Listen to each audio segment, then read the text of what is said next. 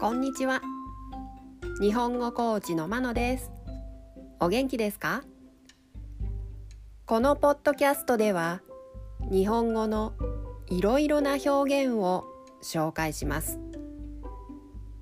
このような表現を知っていると相手が言っていることがもっとわかるようになりあなたが言いたいことがもっと言えるようになります。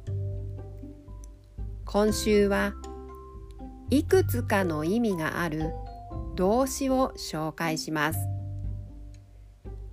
動詞の形は同じでも意味がいろいろあるものがあります。何かを言いたいときにどの動詞を使えばいいかわからないそんな時にこれから紹介する動詞を思い出してみてください。今日と明日は落ちるを紹介します。今日は意味を5つ紹介します。落ちるの意味1人や物が空中や水中を落下する。例文。机の上からペンが落ちた。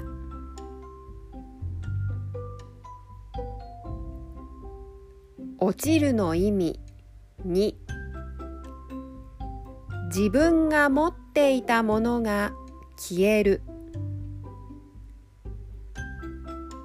例文。ダイエットをしたら体重が1ヶ月で3キロ落ちました。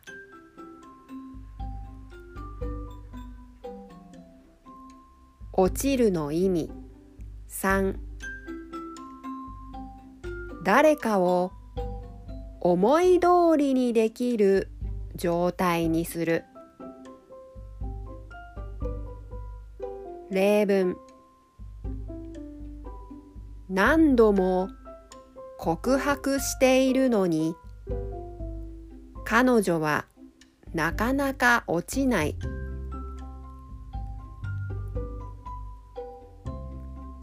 落ちるの意味。4人や物にくっついていたものが取れる。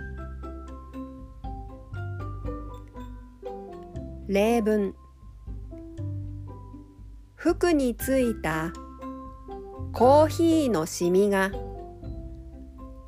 何度洗っても落ちません。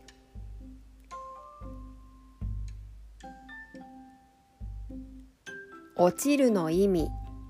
5照明や電気が切れたり弱くなったりする。例文。ホームページへのアクセスが集中してサーバーが落ちてしまった。いかがでしたか？明日も引き続き落ちるを紹介します。では今日はこの辺で。さようなら。